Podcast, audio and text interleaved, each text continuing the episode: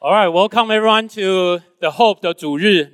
I'm so excited to be here，跟可以有机会在实体见到 The Hope 的家人们，也有开很开心有机会服侍在网络上 Hope Nation。好，Thank you everyone。在我们坐下之前，我们先有一个小小的活动好了，就是呃，如果你觉得你自己是很幸运的人，超级幸运。那就把它想成是一百分。如果你觉得你自己常常是一个很衰的人，那你就把它想成是零，就是很低。所以给自己一个分数，就是你觉得对你来说你是幸运或者是不幸，通常在你生命当中发生的事情，给自己一个分数。我先问一下，有没有人你觉得你自己是一个一直都算是一个运气很好的人？可以举手吗？哇，感谢主，还蛮多人。因为有没有人觉得你常常是一个很衰的人？可以举手吗？可以勇敢举手，没关系。真的，真的，这这不是要考验你的神学的，没有什么后面的东西的。谢谢大家很诚实的分享哦。我们今天我想要用历代之下十八章稍微来谈，好像是运气，又好像不是的故事。所以我的题目叫做“就是这么巧”。那。在开始的时候，我们先来看一段一呃看一段影片，它是一个 YouTube 上面的一个真实的故事。那就请影音童工可以帮我们放一下。Meet Frane Selak, an elderly music teacher from Croatia, and depending on how you look at it, either the world's unluckiest or the world's luckiest person to ever live.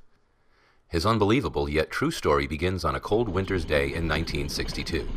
Traveling from Sarajevo to Dubrovnik, a fault with the line caused his train to jump the track and plunge into the freezing river below. While other passengers were killed in the crash or drowned in the sinking wreckage, suffering a broken arm, Frayne managed to escape and swim to shore. Little did Frayne know at the time, but this incident marked the beginning of a series of bizarre events that would occur over the next 40 years of his life. The following year, while traveling aboard a small plane bound for Rijeka, disaster struck for a second time. Mid flight, both engines stopped working, cabin pressure dropped, and the plane began losing altitude. You might have thought that this was probably the worst thing that could have happened, but you'd be wrong. While the plane plummeted towards the ground, a malfunctioning door blew off, and poor Frayne was sucked out of the aircraft. Tumbling through the air without a parachute, Frayne must have thought he was a goner. But while the plane crashed into the side of a hill, killing all 19 on board, Frayne somehow managed to land in a haystack and survived with only minor injuries. Another two years went by before Frayne's next brush with death. This time, while traveling by bus, ice on the road caused the wheels to lock up and the vehicle skidded through the safety guard and into the valley below. Four passengers were killed, but not Frayne. Tired, or perhaps terrified, of public transport, Frayne began to travel mostly by car. But that didn't seem to help either. In 1970, his car engine burst into flames, but Frayne was able to jump free before it exploded. Then, three years later in 1973, the fuel pump in his new car ruptured, causing another engine fire. But this time, the flames were blown straight at him through the air vents. Needless to say, he survived this too, albeit with less hair than he began with. In 1995, he survived being hit by a bus. And in 1996, a careless truck driver forced him off the side of a mountain road. His car plunged 300 feet and exploded in a ball of flames, but Frayne wasn't in it. Having somehow jumped out of the window, he was found clinging to a tree some way down the cliff face. Now, Frayne's story may have ended there, as since then, Frayne hasn't been involved in any other death defying incidents. However, there is one last twist to this man's incredible story. In 2003, at the age of 72, Frayne bought a lottery ticket, his first one in over 40 years. He won the jackpot safely securing his place as the luckiest unlucky person to ever live. 今天我们会稍微来看运气这个东西哦。那运气其实是我们没有办法控制或者没有办法抵抗，但有的时候感觉又好像在我们生命当中会扮演一些的角色。那今天我们的经文在历代之下十八章，如果大家有圣经或者有手机，也可以翻到历代之下十八章。那我先介绍一下这个背景哦。这呃，我们刚刚有为以色列祷告。那这个故事的背景，它发生在当时的以色列。在当时的以色列，它是一个分裂的状态。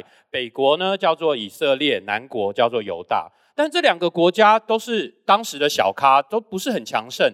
那当时真正厉害的是北国，他们有一个敌人叫做亚兰。那亚兰国是当时古近东最强盛的国家。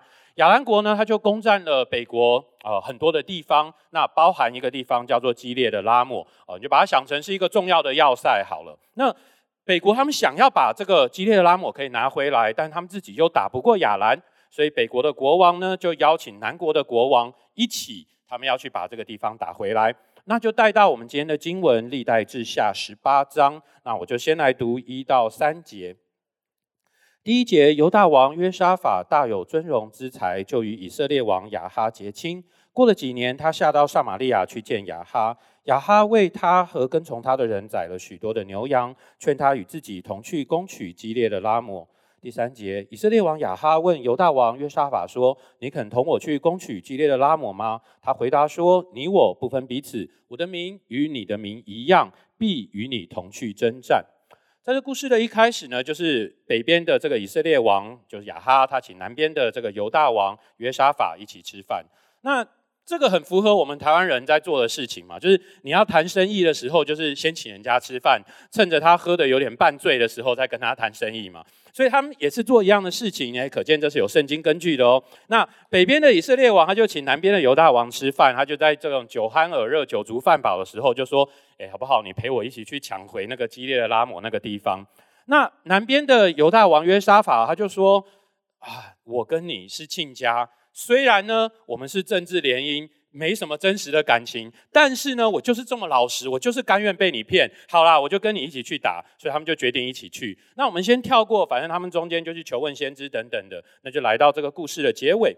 在结尾的时候，在二十八节呢是这样，他说：以色列王和犹大王约沙法就上激烈的拉抹去了。以色列王就对约沙法说：我呢要改装上阵，你可以人穿王服。于是以色列王改装，他们就上阵去了。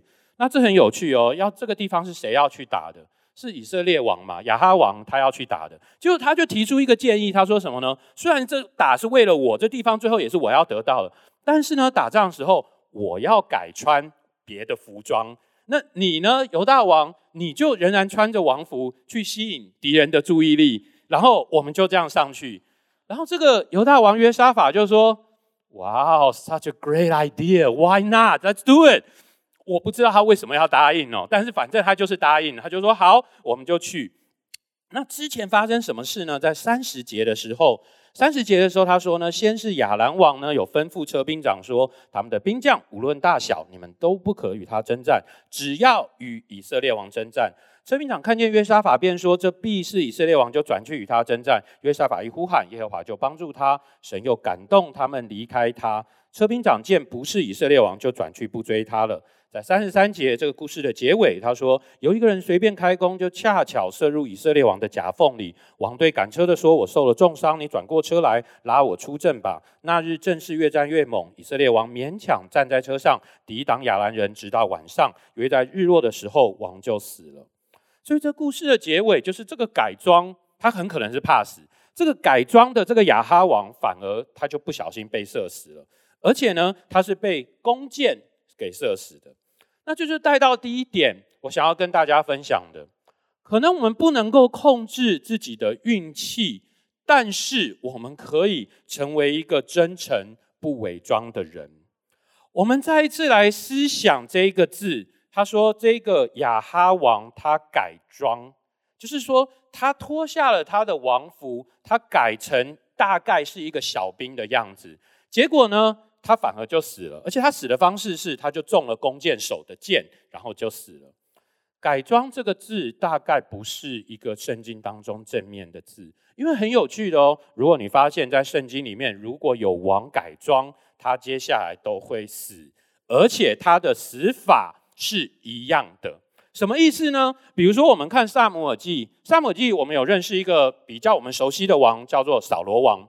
扫罗王呢，他在上战场的前一天，他为了要去找算命的，所以他就做了一个东西，叫做改装。他就做了一个动作，他就改装去找这一个算命的。结果接下来第二天，在战争当中他就死了，而且他死的方法是什么呢？他是被箭射重伤，最后死了。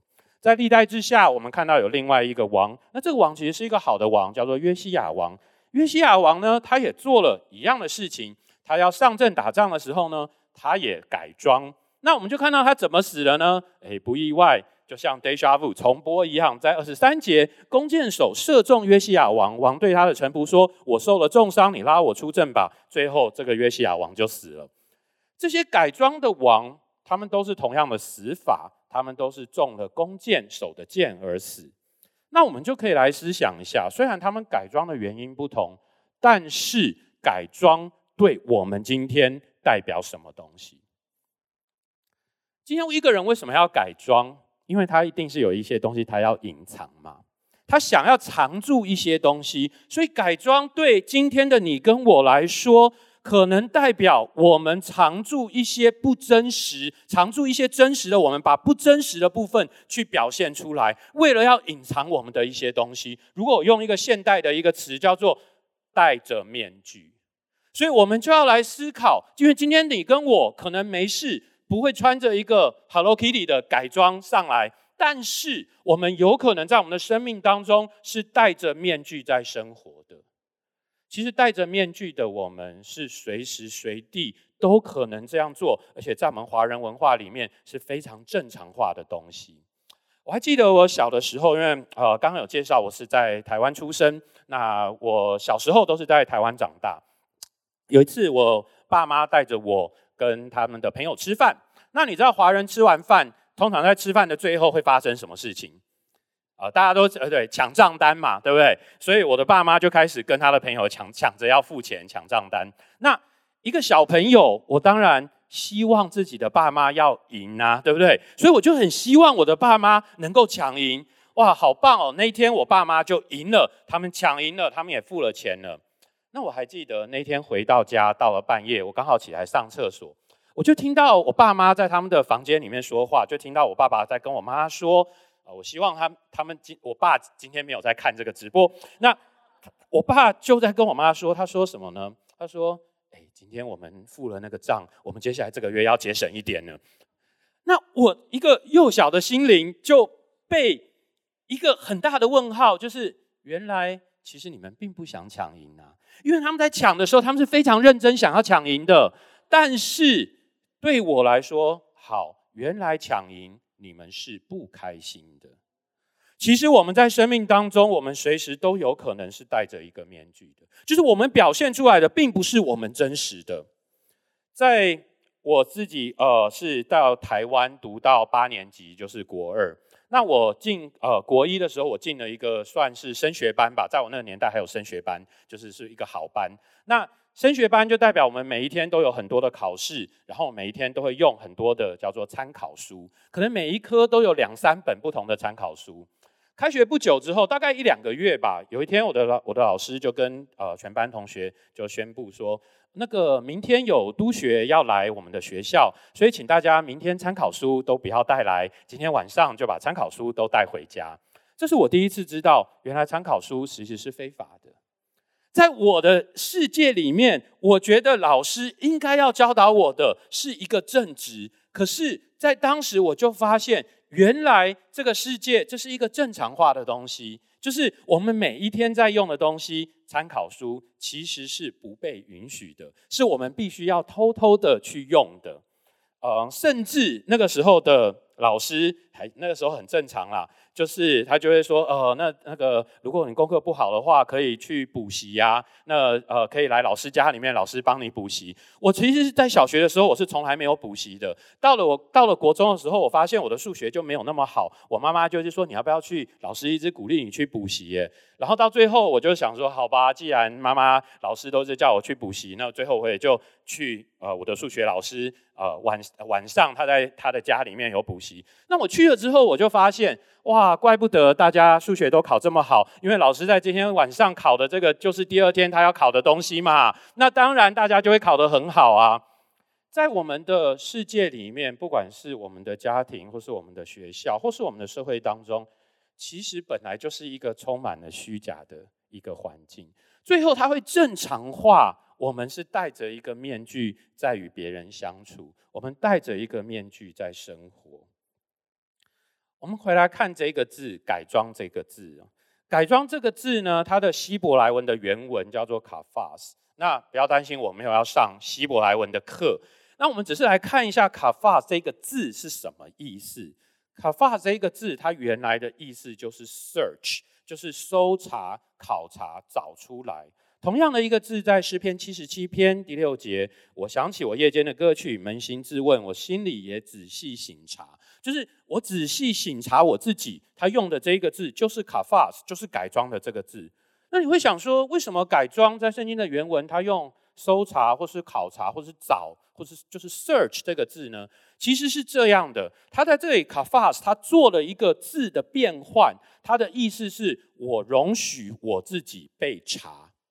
好，那这是什么意思呢？就是今天你找不到我，因为我已经改装了，所以我容许我被查。你可以尽量来找我，但你是找不到的，因为我已经改装了。这个是改装的那个字的原来的意思。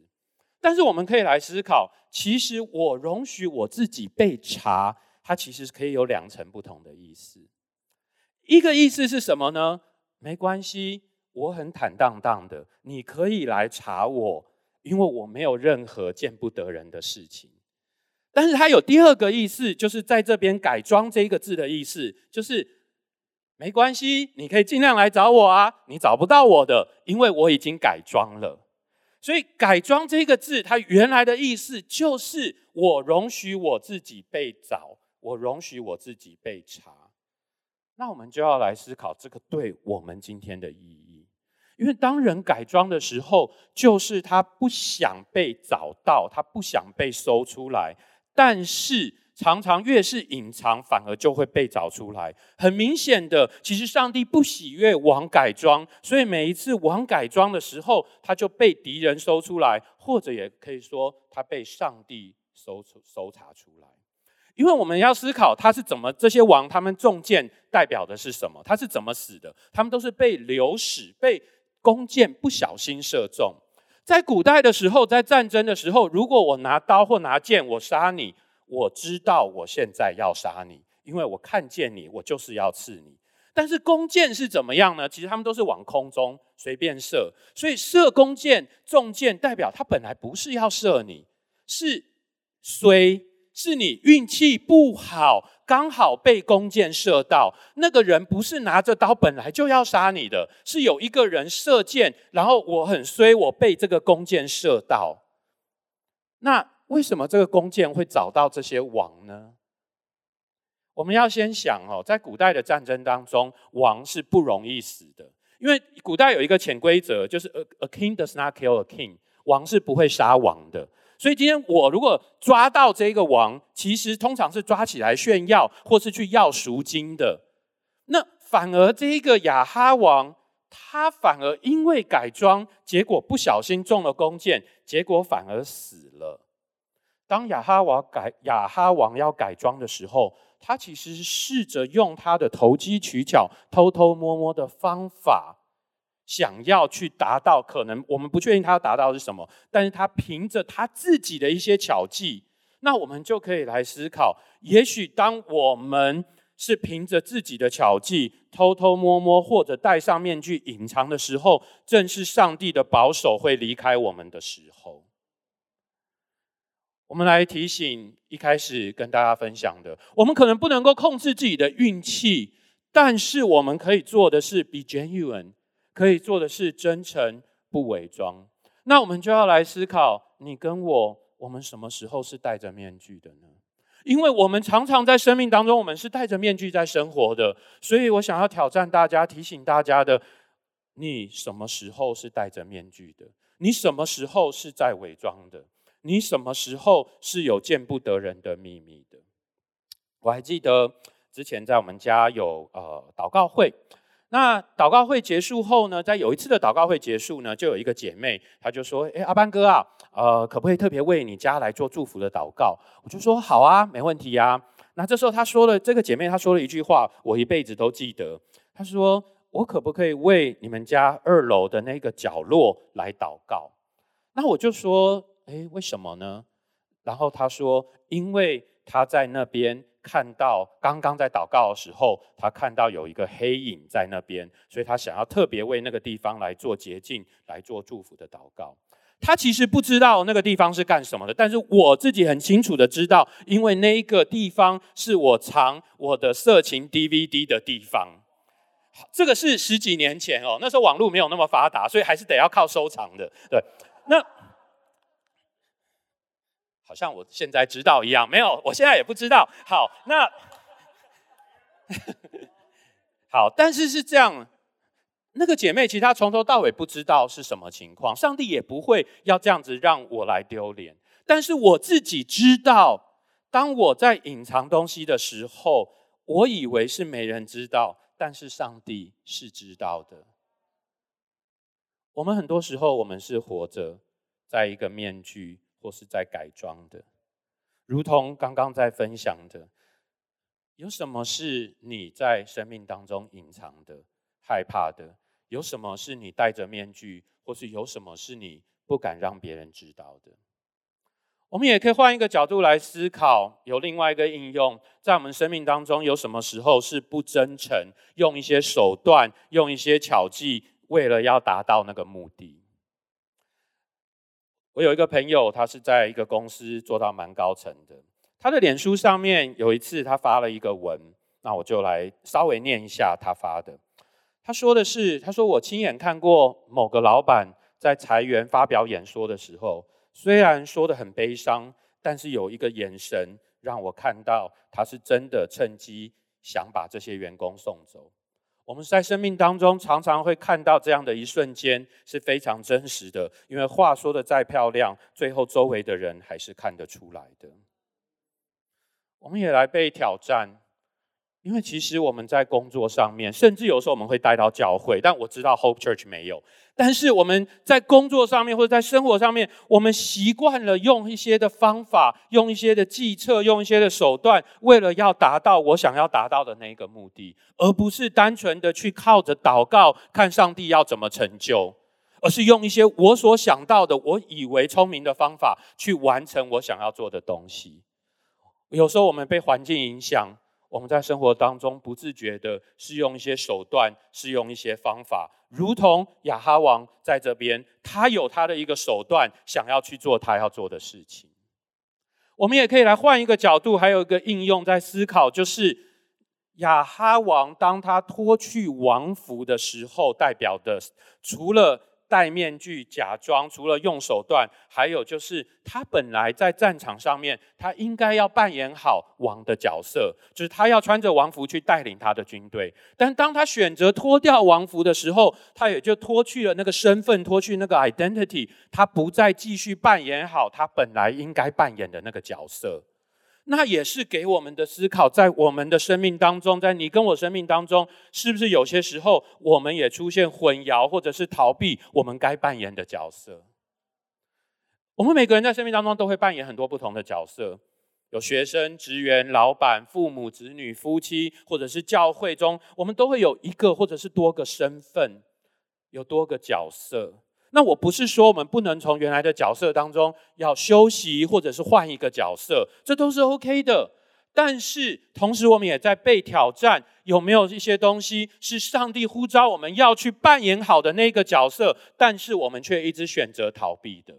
我们是选择脱了王服去做别的事情的，这也是我们要思考的。所以在第一点的时候，我想要。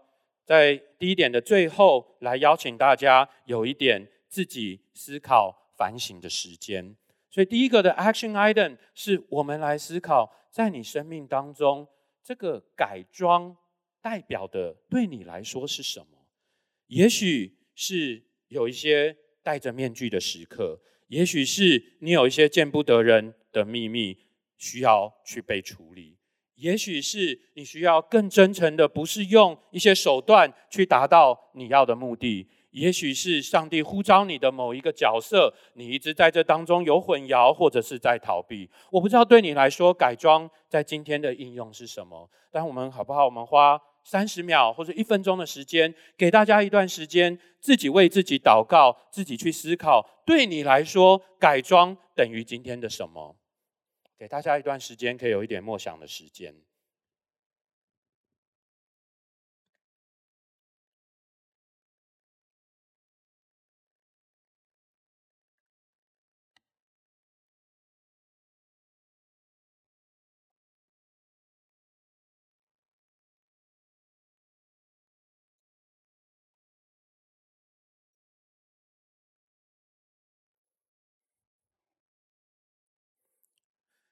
天父，我们为现场的 Hope Family，也为线上的 Hope Nation 每一个在观看的人来祷告。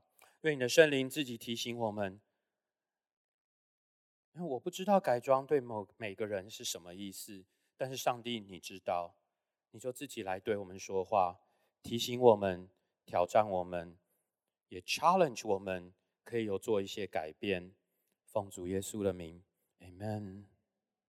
第二点，我想要跟大家分享的是，我们可能不能够控制我们的运气，但是我们可以学习的是更单纯的依靠神。在刚刚三十节，他说：“先是亚兰王吩咐车兵长说，这个其他人都不要管，你就专门去抓这个以色列王。”亚兰王显然读过兵法，擒贼先擒王，蛇无头不行，他非常清楚。那我们接下来也看到车兵长呢，他看见约沙法说：“这个必是以色列王。”那确实在那满场当中，只有一个人穿着王服，那只能够他是以色列王嘛，就是要去抓他。那这个时候呢，约沙法一呼喊，耶华就帮助他，神就感动他们离开。三十二节说，车兵长见不是以色列王，就转去不追他了。这是一个非常有趣的描述哦。车兵长看到这个人不是以色列王，我们要思考车兵长为什么会看到这个人不是以色列王呢？大概情况是这样：他的拿出手机，收到了一个 text，看看照片啊，这个不是以色列王的照片，没事的，抓错人了，一定不可能嘛！在那个年代没有手机，没有照片，他为什么看到这个人就觉得不是以色列王呢？那不是以色列王没关系，他穿着王服总是一个王嘛，先抓了再说嘛，对不对？但是我们看到在这边，上帝就感动他们离开他，这个。犹大王约沙法，哈，他确实不是以色列王啦，但是他也是个王。那这个约沙法呢？我们看到他真的不是一个最聪明的人。他先是被这个北国的亚哈王骗说：“哎，你跟我一起去打，而且打的这个地方其实在北边嘛，打完也是北边的拿好处嘛，对不对？”他说：“没问题，我们是亲家，我就跟你去。”接下来到了战场上面的时候，他这个亚哈王又说了。哎，今天我想改装哦，我会假装成不是王哦。你呢，就穿着王服去吸引敌人的注意力哦。然后好，没问题，Let's Let's do it。这得多笨才会答应他？那你想一下，正常人如果是你的话，你会第一个反应是什么？正常情况至少。呃，Why Why are we doing this？至少我问一下，为什么要这样嘛？对不对？他连问都没有问，他说：“好啊，我们就这样上去吧。”这得是要有怎么样的老实才会愿意做这样子的事情呢？好啊，虽然我跟约沙法王不熟，但我真心希望我有这样的朋友。对，那我们看见他就是这样，也许是一个我不知道很单纯或是很天真的人。但是我们也看到他有一个天真单纯的心，因为接下来我们看见的一件事就是，他就呼求耶和华，耶和华就帮助他，他就呼喊。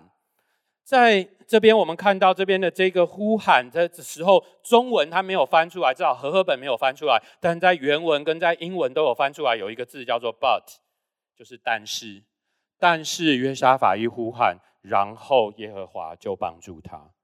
我们在这边看到了一个反转，看到一个 reversal。但是，因为我们的上帝常常就是一个但是的上帝。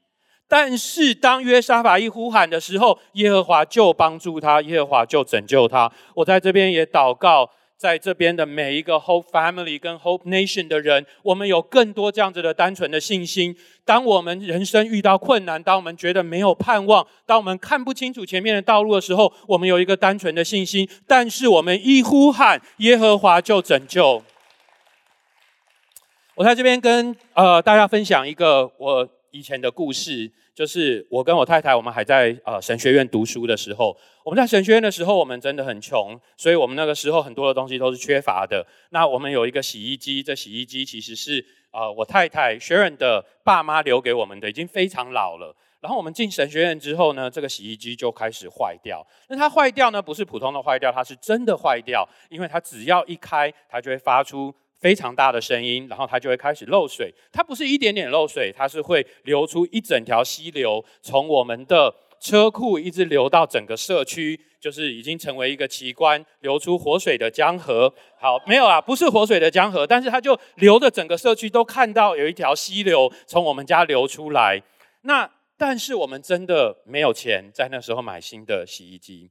那刚好那时候我读了一本书，啊，那本书里面有一句话，在当时就抓住我。那那句话是什么呢？它就是说，所有的分子都是耶和华创造，也是耶和华在掌管的。那我看到那个，我就想到我的洗衣机，我就觉得好，那我的洗衣机也是分子组成的嘛。那呃，我自己其实是学分子生物的，但是我也知道这是很反智，但是我也没有别的办法，所以呢，我就跟我的太太说，好。那你知道吗？我那天读到这个洗衣机的分子也是上帝掌管的哦，不然我们就来为这个洗衣机来按手祷告好了。所以呢，老实说，我当时觉得我自己还蛮蠢的，但是我们也走投无路，所以有一天我就带着我们，我跟我太太学院，我们两个人就我们确认把那个车库门是关着的，然后我们就来为我们的洗衣机来做按手的祷告。那。确实，当我们祷告的时候，这个洗衣机就好了，它就可以洗了。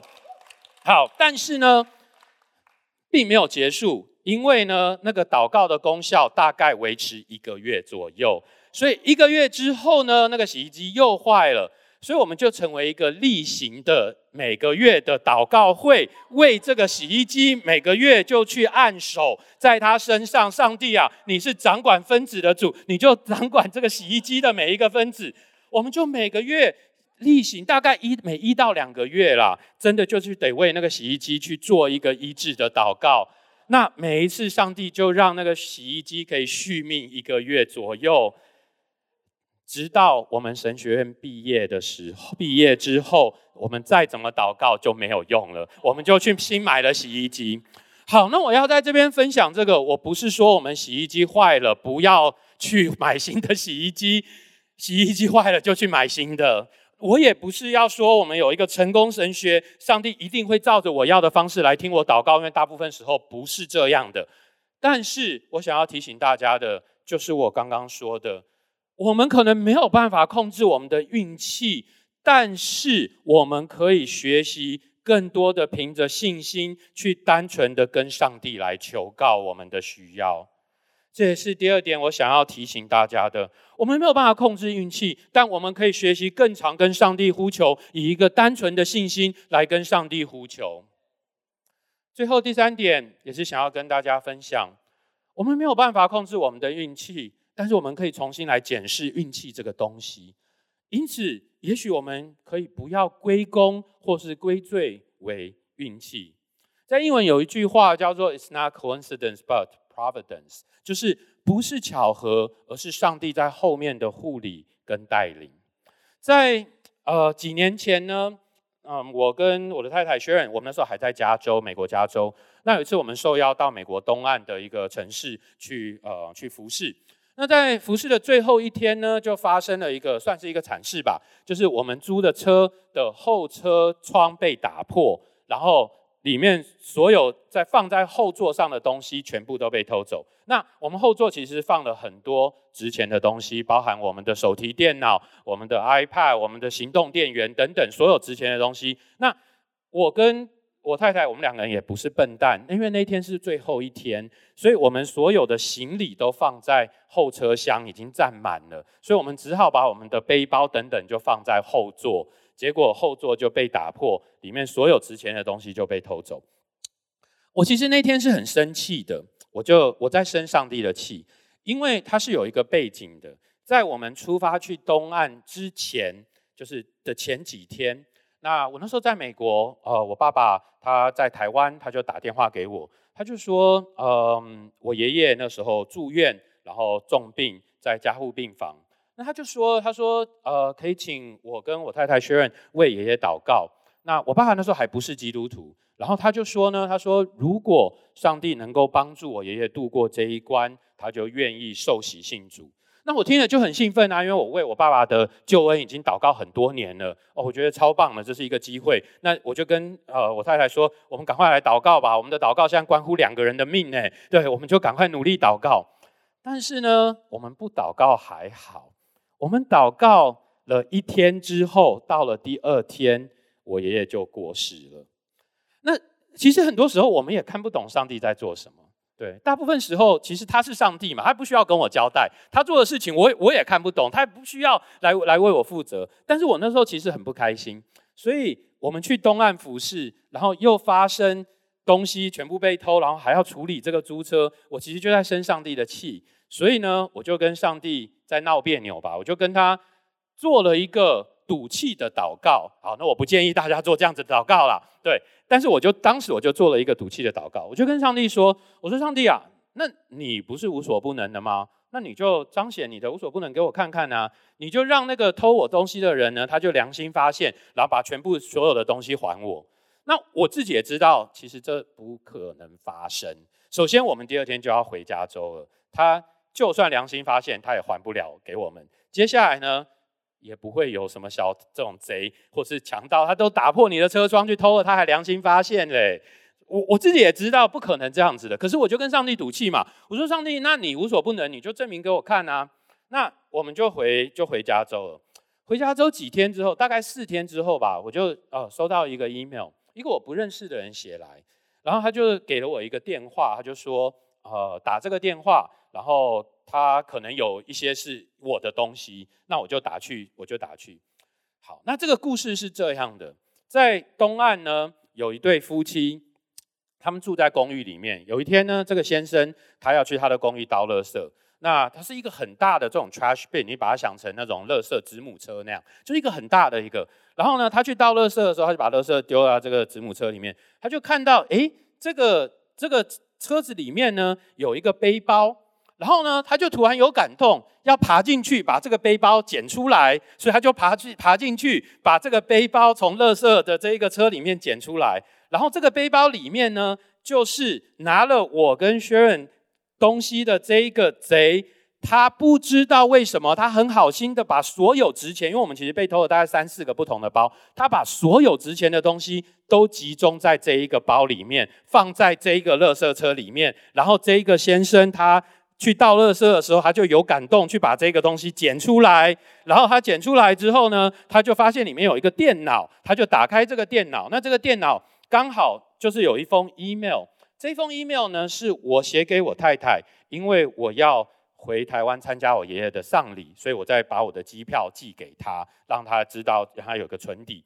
那这个人打开电脑之后，他看到这个 email，他就想说：“哦，他是他跟我说的。他说：哦，既然这两个人在谈，呃，有亲人过世，那他们大概是会认识这个电脑的人，所以他就写了这个 email 给我，问我说我知不知道这个电脑的所有人，然后他就。”免费的把所有的东西，iPad、手提电脑，所有的东西，包含那个背包，全部免费的寄回来给我，我就拿到了全部我们的东西。好，那当然我有好好的谢谢他，我有我有我有寄了呃，就是 gift card 寄了呃卡片给他，寄了礼物给他。那我要说的是，在我们生命当中，也许很多的事情是巧合，其实这件事情它有很多很多的巧合，让它可以这样发生，但是。也许不是。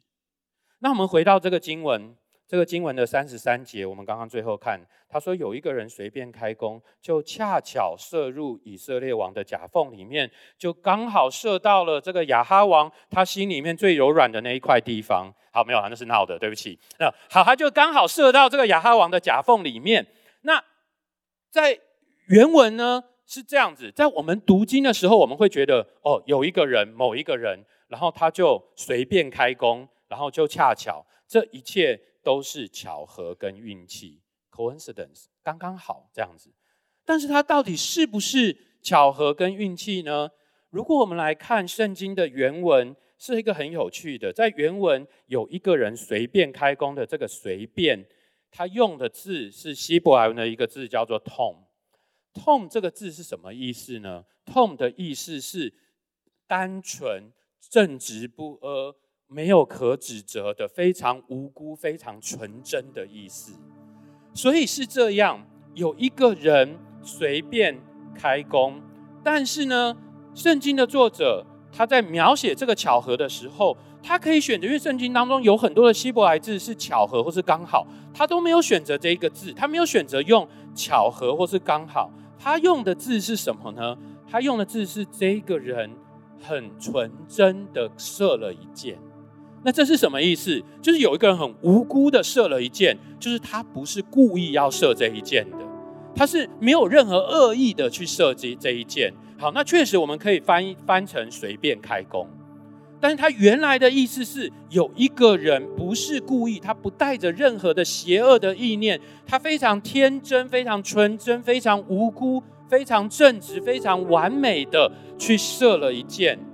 那很有趣的，我们都知道这一箭射到谁的身上？射到亚哈的身上。亚哈是谁呢？亚哈是在这整个故事当中，这整个圣经的记载当中，或者这整个场上面最不完美。最有邪念、最有心机的那个人，所以圣经要说的，他不是只是随便有一个人恰巧随便的射，而是有一个人很不带着恶意的、很天真的去开了一个弓，射了一箭。那刚好射到了这个人，造成了一个很强烈的对比，因为这个人是整场当中最不天真的那一个人，是最有心机、最有邪念的那一个人。那甚至有一些圣经学者说，呃，亚哈他其实是一个非常邪恶的人，他可能是故意要害害约沙法，因为记得他们是亲家嘛。那如果约沙法死了，他的年幼的儿子继位，那亚哈就是他们是亲戚，他可以趁机去吞并南国。我们不知道到底亚哈是不是这样想的，但不管如何，亚哈一定是这个故事当中最有心机、最有自己的一些邪恶的想法的人。所以，我们知道圣经在这边要说的。它不只是一个运气而已。我们在一开始的时候，我问大家的运气如何？我们也看了一个运气的短片。但是在结束的时候，我想要重新来思考运气这个东西，因为在圣经当中，当他好像要描写一个运气的时候，他其实做了一个转折。他在说的是，其实这个东西不是运气哦，是有一个。正直的人很正直的射了一箭，结果射到了一个不正直的人身上。那我们就要重新来思考运气跟巧合的这件事情。对我们来说，可以有一些应用。我们可以来思考，在我们生命当中发生的事情，不一定是运气跟巧合，而可能是上帝的护理、上帝的带领、上帝的祝福，甚至可能是上帝的管教。我们同时也来思考，在我们生命当中发生的好的事情，我们可以更长的去以感恩的心去面对，因为我们知道发生的这个事情，它不只是运气。当然，我们人生当中是有运气的。我现在掷个骰子，它也许是运气，但是我们也来思考，在这当中，也许很多是上帝的带领，所以我们更可以为我们生命当中所发生的事情而献上感恩。同时，当我们遇到困难的时候，当我们看不懂上帝在干什么，当我们遇到一个觉得很绝望的时候，我们也可以知道，上帝仍然是在这当中掌权的上帝。我们也许也会遇到一些困难，是我们不知道上帝现在在干什么，但是我们被提醒。因为我们的上帝不只是一个反转的上帝，他也是在我们生命当中仍然在后面掌权的那个上帝。所以，我们知道，我们不是只是因为运气，而是我们知道上帝是仍然掌权的。我们一起来祷告，天父上帝，我们邀请你，我们邀请你，我们也邀请圣灵可以自由的运行在我们的中间。